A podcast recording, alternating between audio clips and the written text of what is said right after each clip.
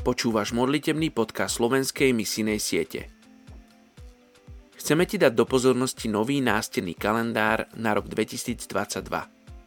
V tomto kalendári nájdeš všetkých 271 najmenej zasiahnutých etnických skupín a 51 geografických štátov Európy, za ktorých sa modlievame aj v tomto podcaste. Tento kalendár vznikol v spolupráci so sieťou PEM, čo je letničná európska misia ktorej spolupracuje 35 národných misijných organizácií. Kúpou tohoto kalendára podporíš ďalšie mobilizačné aktivity SMS. Kalendár si môžeš objednať na bit.ly lomítko SMS kalendár 2022. Link nájdeš aj v popise tohto podcastu. Sme dlžníkmi každého človeka, aby sme mu dali evanielium v rovnakej miere, v akej sme ho dostali my. P.F. Brísi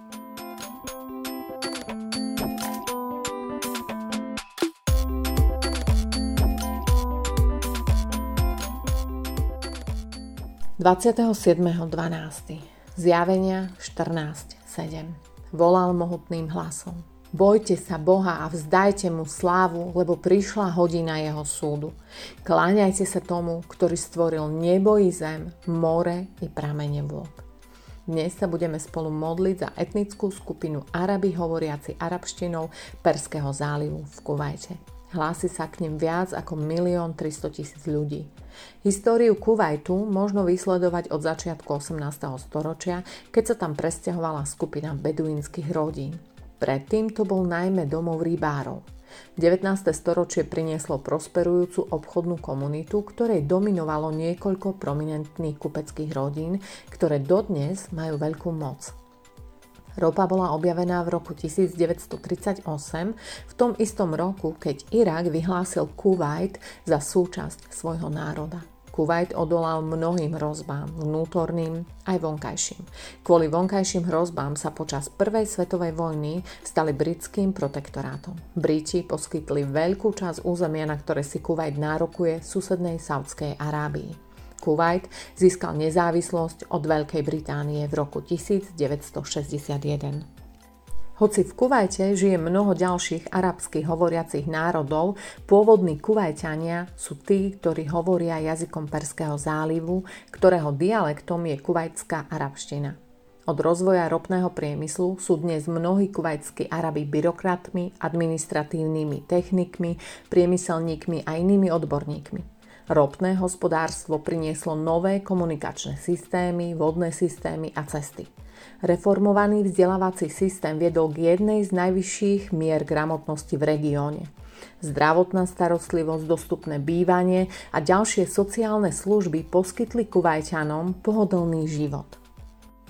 Prvou úlohou kuvajskej arabky je úloha manželky a matky. Má však viac príležitostí ako mnohé arabské ženy. Kuvajské arabky majú prístup k vyššiemu vzdelaniu a mnohé sa stali učiteľkami alebo podnikateľkami.